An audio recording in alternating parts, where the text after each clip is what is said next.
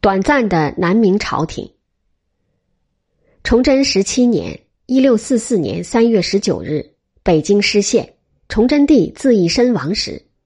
明朝在南方尚有五十多万军队，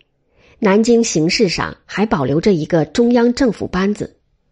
如果能够建立一个强有力的权力中心，以当时的兵力加之长江天堑以及民间广大百姓同仇敌忾的抵抗决心，也未必不能重建明朝，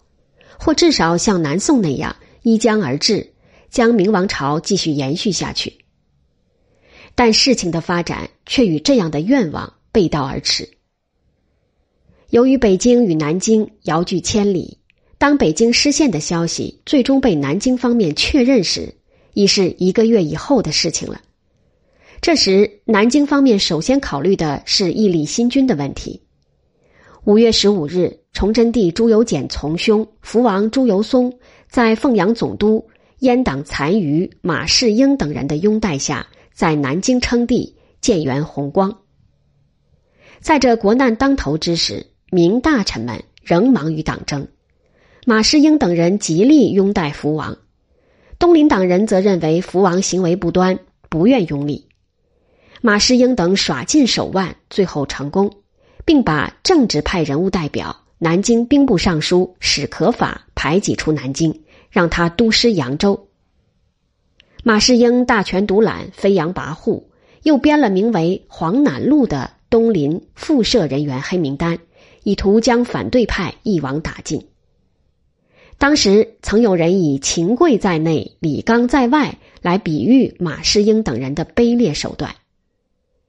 史可法看到国事危殆，大局可忧，便决心鞠躬尽瘁，克尽臣节。福王朱由崧称帝后，昏庸荒淫，不问政事，每天关心的只是饮酒戏女、寻欢作乐，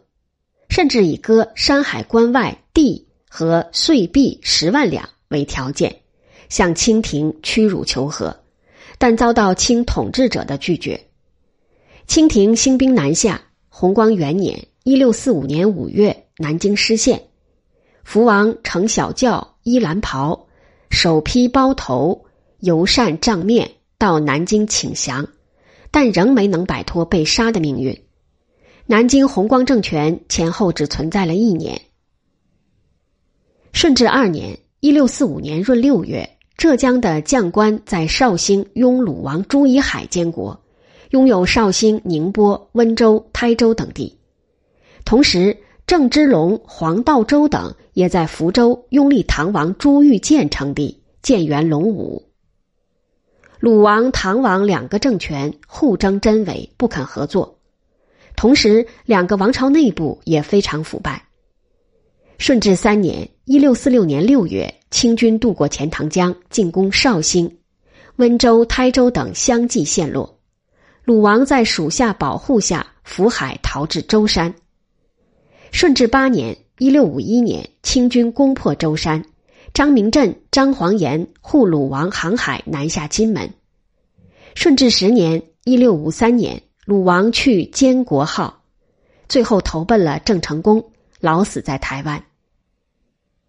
唐王的大权则掌握在郑芝龙手中，而郑芝龙本无意抗清，他只不过是想借唐王的旗号为自己谋利。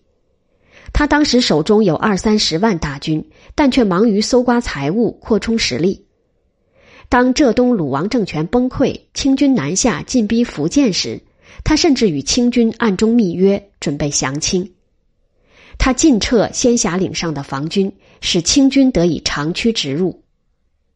顺治三年秋，福州失守，唐王逃至汀州，今长汀，被清军伏杀。郑芝龙不听其子郑成功的劝告，剃发降清，隆武政权倾覆，历时仅一年零三个月。其后朱玉月在广州称帝，改元绍武，绍武政权仅维持了四十天。顺治二年十月，桂王之子朱由榔受两广总督丁魁楚、广西巡抚瞿世嗣拥立，在广东肇庆称帝，改元永历。永历政权在大西农民军余部的支持下，前后维持了十六年，最后几年躲进缅甸。南明政权的存在显示了明朝皇室世系的延续，成为人们抗清斗争的精神支柱。但当时真正的抗清力量是接受南明政权招抚的农民军余部。